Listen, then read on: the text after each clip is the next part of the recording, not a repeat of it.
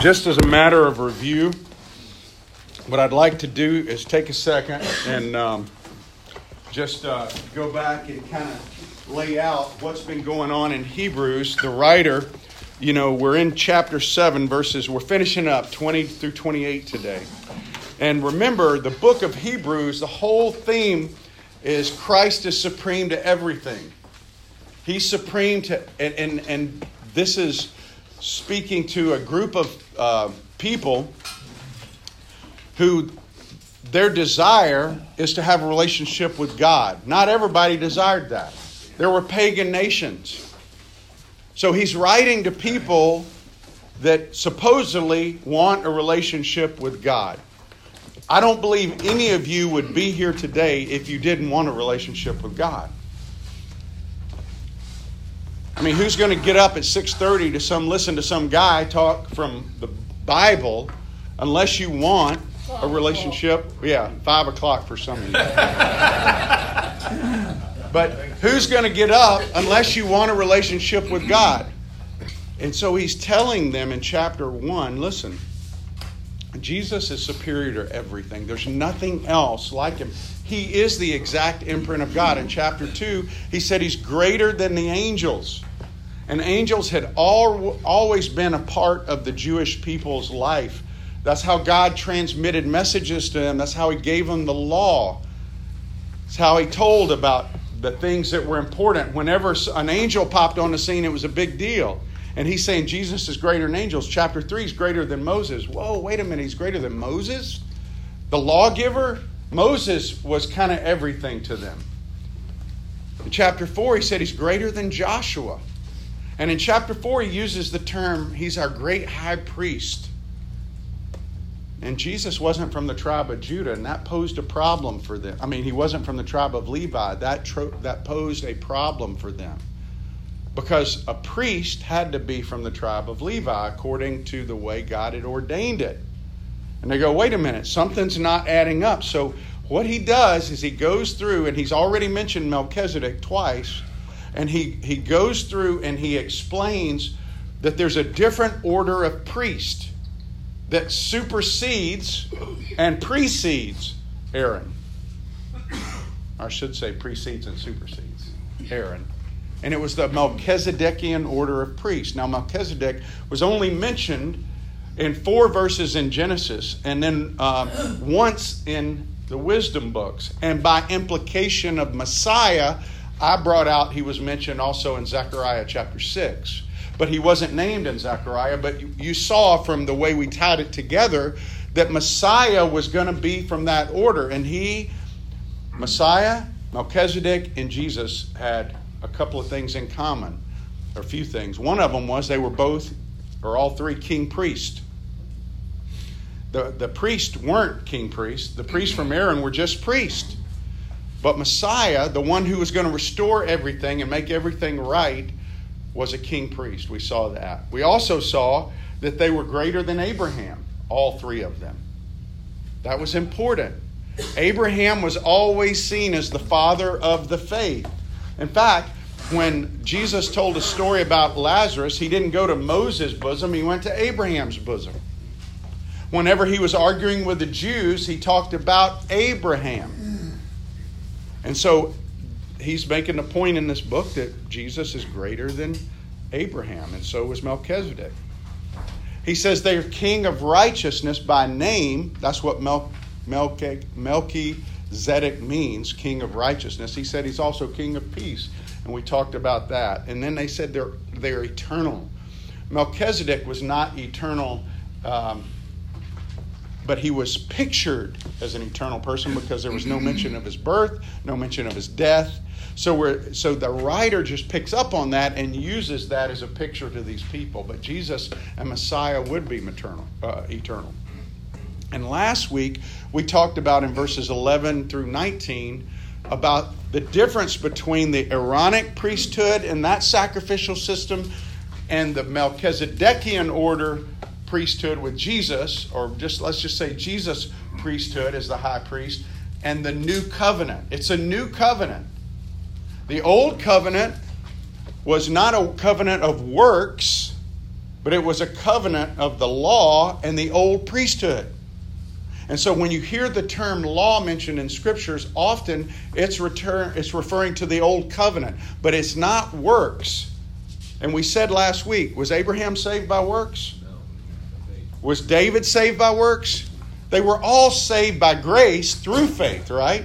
The, the working of this system where they would bring a sacrifice every year to the high priest that priest would sacrifice was an act of obedience and faith to what God had prescribed. So, in the same way that we today are saved by grace through faith, they were also saved by grace through faith. It was just an old covenant that was, I, I don't want to say broken or bad. It wasn't bad, it was good. And we see, we're going to see today that he uses a term, a better you know, this is a better system. He was a better priest. Would you say better if you're talking comparatively about bad? No, you wouldn't say that, would you? When you say better, it's usually what? What's what's how how does it go? What's the progression? Good, better, best. Good, better, best. It was a good system. Why was it good? Because God ordained it that way. God didn't make a bad system. It was good, but it wasn't better. And you could say for this new covenant, it's better best. Why? Because we saw last week it gives us 24 7 access to God. They didn't have that. What they did is they had a temporary uh, access to forgiveness. Do we have temporary access to forgiveness or eternal? Ours is eternal because of Jesus, and we saw that last week. And so, and I use this analogy of a of a, a all access badge. You know, it, it, it's you know Brad's Brad Sykes is on the radio with me. His uh, son-in-law is Devin Dawson, who's a country singer, and he gets him. You know, Devin opens up for really big names, and so he gets to go to these concerts sometimes, and he gets an all-access pass. Gets that little badge. You probably get something like that at the golf thing at the players. You get that, you can walk anywhere. You get to go right. It doesn't matter if the president of the PGA is right there is used for golf. Doesn't matter if the, the celebrity headliner is there for the concert. With that, you can walk right up to them because you got 24 7 all access. Well, the new covenant brings that for us with God. They had never experienced that. Who could go before God in the old covenant? Only the high priest. Do you know how many high priests there were back? If you if you take all the high priests for the tabernacle, the temple period, and and the you know the, the second temple period up to the time the temple was destroyed. Do you know how many there were? Do you have any idea? Eighty-three. Somebody did their homework. Good. Eighty-three. Only 83 people in the history of Israel, other than special divine appearances to David or to, you know, Abraham or Moses, there were other appearances by God where his presence might have been there and some other people. But only 83 people. Think about all the thousands of people. When they left Egypt, you know how many men there were? 600,000 and their families. And only 83 in that history time period was in the presence of God. But look at us. Heck, we've got more guys than that that SWAT that are believers, and they got 24 7. So we know something they didn't know. It's a better plan. It's a better system that God has set up. And it was always part of the plan. And we saw last week what that new covenant brings to us. It brings what? Eternal forgiveness, they didn't have that, they had temporary forgiveness. It brings eternal life. Did they understand eternal life in the Old Covenant? I don't think they did. I don't know how they could. It was a mystery. Now, they had a hope, but there was a whole group of people that led the Sanhedrin, which was their like spiritual Supreme Court. They didn't believe in eternal life. So if the leaders don't believe, how are the people going to believe? So, but we understand it. From the time I first heard about Jesus when I was a five year old boy that I remember, the first thing I remember is if I believe in Jesus, for God so loved the world that he gave his only begotten Son, that whoever believes in him will not perish but have what? eternal life. It's the first thing I remember about God. We understand something they didn't grasp, they didn't get. It also brings a clear conscience. Think about it. Think about the guy who brings the goat in there, or the, or the lamb, by the way, and to get sacrificed. He gives it to the high priest. He goes, they sacrifice it. Then he's on his way home with his wife, and they get in a big argument all the way back to Jericho. And he says things he shouldn't say. Now, when does he really get relief from that sin? It's a year later. He, I mean, he doesn't run back. The whole system was designed to show a cost for sin. Without the shedding of blood, there's no forgiveness. Now, we categorize sin, but it's any sin, it's any disobedience. For some of you, it might mean that God wants you to do something, and you're going, I just can't do that. And it's not a big moral issue, except that God wants you to do it. That makes it moral. And that's why it's important when we get up in the morning God, I'm yours today. Show me what to do. You go and you go, okay, David, how are you doing today? Oh, I'm terrible. Can we talk? No, man, I got, I got, a golf game. I got to get to. I'm supposed to meet this guy. Oops. What are we about? We're supposed to be Christ to the world. We're supposed to have him in us. See, the whole difference in the old system and the new system is in the old system, they had to go to the tabernacle temple to be with God. In the new system, we're supposed to go be God to the world. See, because we're the temple. The temple's not made with bricks anymore, it's made with human flesh. And we are the temple. We carry the Spirit of God. That's why we get baptized in the Spirit, not the water baptism, but the Spirit baptism when you become a true all in believer. And when that happens, you start to feel compelled to do things that make no sense. Like leave the FBI and go into ministry. And people are going, You're nuts, man. That's crazy. What are you doing? And the boss is saying, You can have more time off for mission trips. You got a good career going. I, and I can't. Why? Because I'm compelled to follow God, not man. Because I'm His. He lives in me. In the Spirit, if I'm not doing what He wants, I, I know it. It's not just immoral things like we think of like murder, drunkenness, addiction. It's being disobedient. But you know what's cool is it says, and we saw this last week, that we have a clear conscience because of what he did in the new covenant.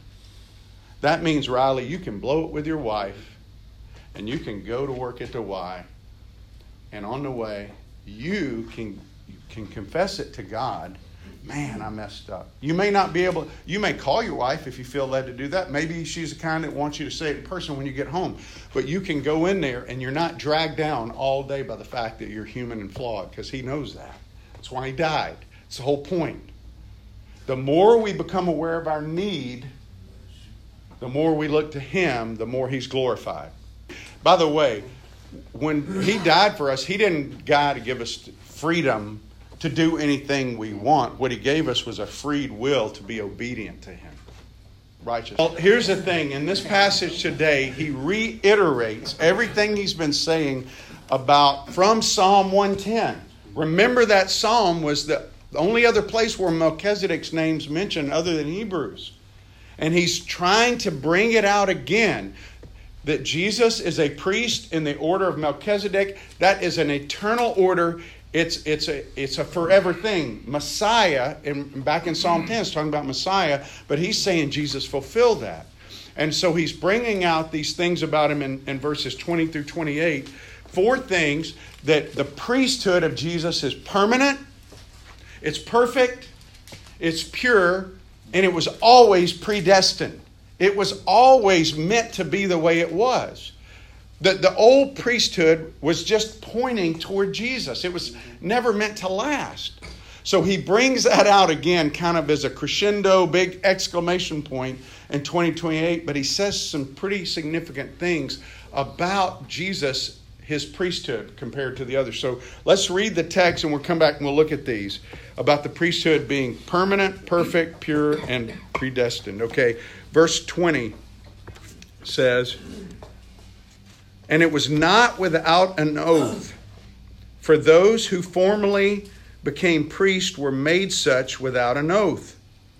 But this one, talking about Jesus, was made a priest with an oath by the one who said to him, The Lord has sworn and will not change his mind. You are a priest forever. This makes Jesus the guarantor of a better covenant. The former priests were many in number because they were prevented by death from continuing in office. But he holds his priesthood permanently because he continues forever. Consequently, he is able to save to the uttermost those who draw near to God through him, since he always lives to make intercession for them. For it was indeed fitting that we should have such a high priest, holy, innocent, unstained, separated from sinners, and exalted above the heavens. He has no need, like those high priests, to offer sacrifices daily,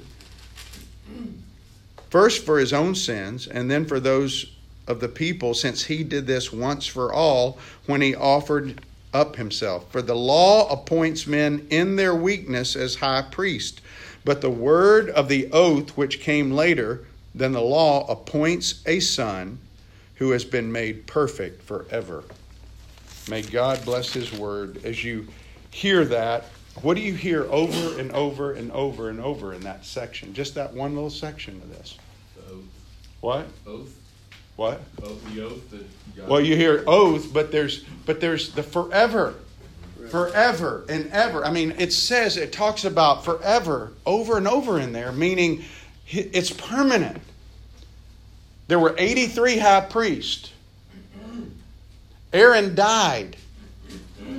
And when Aaron died, who replaced him? His son. Why? Because his priesthood ended. And you know what God did with Aaron before he died? He made him take his vestments off in front of everybody to show that his priesthood was over and that his son was taking his place because he was about to die. He told Moses, He's going to die and so you need to have him do this. Have him get up in front of everybody. It's kind of like a changing of the guard. He's, he's handing it over, saying he's not priest anymore. And then he went and died. And so the first thing he brings out in verse 20, he says this oath, and, and to your point, the oath, it was not without an oath. It's kind of a double negative there. And he's making a point. He, what he's saying is God made Jesus priest by an oath, his oath. If you think back to the Old Testament, he made an oath to who else? Abraham. Abraham. He made an oath to David. Were Abraham and David's oath both associated with Messiah? They were. Abraham's oath was what? Through you, all the families in the world are going to be blessed. David's oath was, you will always have what? A, a, a son on the throne that his son will rule forever. But they both deal with Messiah. And so the oath, he made an oath to Abraham. He made he, how many oaths did he make? He didn't make that many oaths in the Bible. But he did about Melchizedek, and that's what David's bringing out in Psalm 110 about Messiah. And so he's going to that place and he's saying, listen, his priesthood is permanent. Remember in Hebrews 1, it says, Your throne is forever, talking about Jesus. Your years have no end.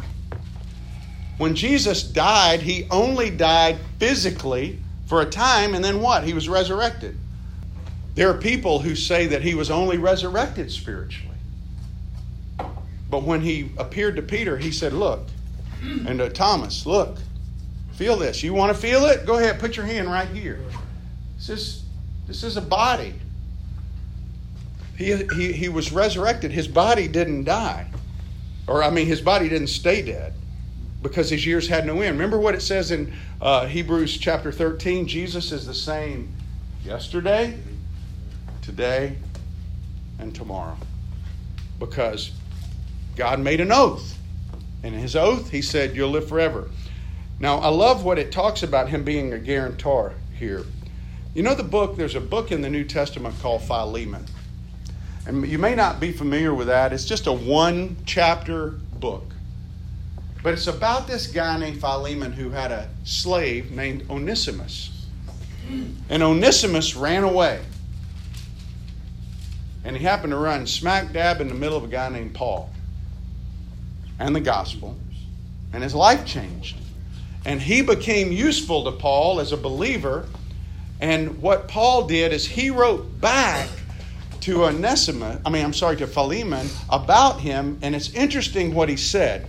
Because here's what Paul said in Philemon verses 18 and 19. Which is right before Hebrews. Yeah. He says, If he has wronged you at all or owes you anything, charge that to my account. I, Paul, write this with my own hand. I will repay it, to say nothing of what you owe me, but I'll take care of his, his bill. And when he says guarantor here about Jesus, Jesus has become our guarantor of our debt.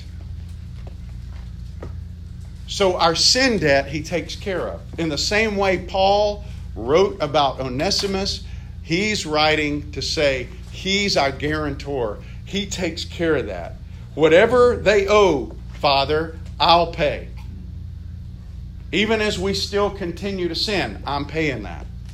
It's like we're racking up charges and he's still paying it with the Father. That's why it says he's interceding every day for us. And the covenant is maintained, it's not broken because he's up there. And that's why he's in the presence of God, interceding on our behalf. So his priesthood, first of all, is permanent. But it also, he says in verse 23, is perfect. It says down here, the former priests were many in number because they were prevented by death from continuing in office, but he holds his priesthood permanently because he continues forever. Verse um, 25, he says, consequently, so because his priesthood is permanent, he can pay our debt. Who did the priest pay the debt for when they were in office? Themselves and the people. Themselves and the people that lived right then, right? Could Aaron pay our debt? No, Aaron doesn't even know who Riley is. He didn't know he had a fight with his wife this morning or yesterday or whenever it was. He didn't know that. He didn't know I yelled at my wife last week. He didn't know that. Aaron had no idea. But Jesus did because he lives forever. Consequently, and this is what he says in verse 25 he says, Consequently, he is able to save to the uttermost. It's, it's, it's perfect. Aaron's priesthood was temporary and flawed. There were only 83 priests, and they were limited to their time period on earth.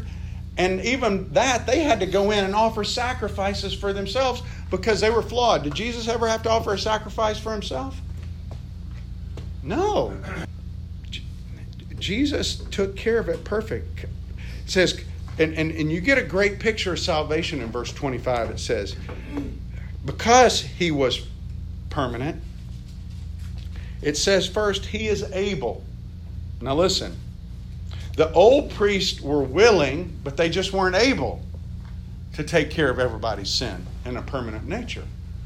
Have you ever been willing to do something, but you just weren't able? I remember when we adopted Rachel. There were so many times that I prayed for her before she got her heart transplant. I, I wanted to heal her heart, I just couldn't. And these old priests were willing, but they just didn't have what it took to absolve people of their sin. Jesus did. Why? Because he's God. He was the perfect sacrifice for us, the perfect high priest. He is able, it says, to save.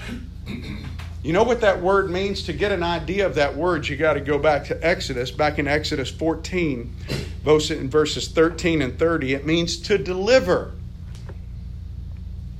saved, we talk about being saved. Most of us, if, if I use the term saved, what's you do the word picture association, what's the first thing that appears in your head? I mean, the first thing, saved. What does that what what does that mean to you? Salvation. But from what? Delivered from what? Hell. That's the first thing that most people think, right? It's more than that. He delivers us, guys. He delivers us from the power of sin. What were they delivered for from back in Exodus? Uh, Egypt, slavery. Slavery. What holds a power over us before we have Christ in our life? Sin. He delivers us from the power of Satan. He delivers us from the guilt of sin. He delivers us from the power of death. Death, remember, is Satan's greatest power over us. That's why people are freaking out about the coronavirus. Because this is all they got. It- well, yeah, this is it. This is it. There's no hope for them. He delivers us from fear of the wrath to come. If you're a believer, you never have to fear the wrath of God. If Jesus is your high priest, you never have to fear. He delivers us from eternal hell. That is a part of it, Dave, but it's only part. He delivers us from all. So he's able to save. And here's what's interesting. He, uh, he adds He's able to save to the uttermost those who draw near to God through him. John 14, I'm the way, I'm the truth, I'm the life. No one comes to the Father except through me. You're not delivered from any of those things by going to church, reading your Bible, doing religious activity, uh, being part of other faith systems. Doesn't matter what it is. Oh, he, and, and you know, I got an article the other day that Brad sent me and Dave, and it said, it was talking about men specifically. And these men are sitting in these Bible study groups or these church groups. And if somebody asks somebody about them, like they ask somebody in the group, well, tell me about Ron. You go to Bible study with him. He's a nice guy. That's the response. He's a nice guy. Really? That's the best you got? He's a nice guy? What we ought to be saying, oh, he loves God. He loves Jesus. My wife and I had this discussion last night about several people we've been in conversations with over the last few weeks. What would people say about you? Would they say you love Jesus or would you just say you're a nice guy? I want people to say I love Jesus. I don't care if they think I'm a nice guy. I mean, I, I, I, do, but I'm, I'm just saying the most important thing to me is I want people to know I love Jesus. And how does it say in the Bible they will know we love him? By our love for one another. So that means when Ron hurts, I hurt. I don't go, well, Ron, I'd like to talk to you, but I got to go to my golf game. That means we function as a body because we love Jesus and, and we're in the body. And, and, and so, because He's permanent and because He's perfect for us, He lives through us because we come to God through Him. And when you go to God through Jesus, He's going to change your life. Uh, Mark, getting back to what you said at the beginning, that's why Bob's life was changed. But third, he's pure.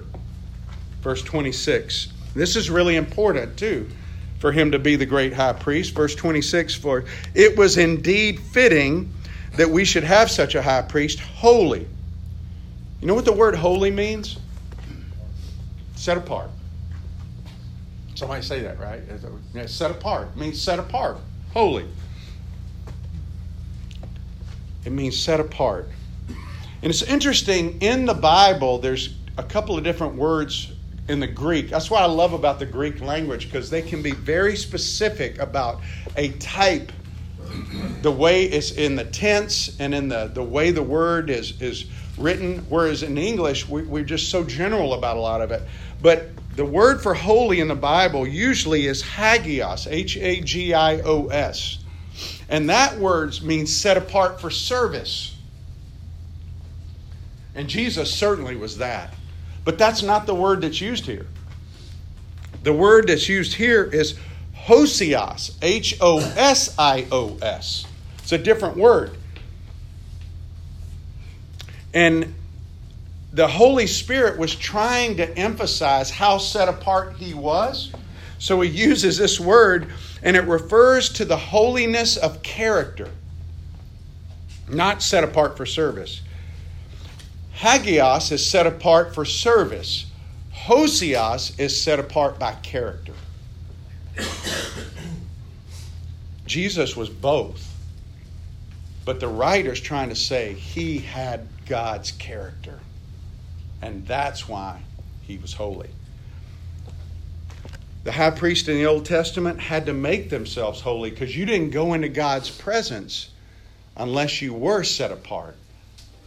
And so they had to go through all these rituals of cleansing and sacrifice before they could go in. Jesus never had to do that because he was holy. But it also says he was innocent. It says he was holy, innocent. What is innocent? He never hurt anybody, physically or with his words. Think about that. Did Aaron ever hurt anybody? Aaron was a great high priest. Did he ever hurt anybody with his words? I think he did. Did he ever hurt people spiritually? Of course he did. He made idols. Jesus never did that. He was innocent. Says he was unstained. Now think about this. Jesus walked in human flesh for 30 something years on earth. Walked among very sinful people, hung around with prostitutes people that were vile as far as God was concerned for their actions and never got stained.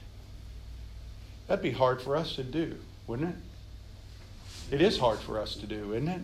You start hanging around bad people, what do you do? Do you bring them up or do they bring you down? A lot of times you fall prey to them. You, you just get sucked in.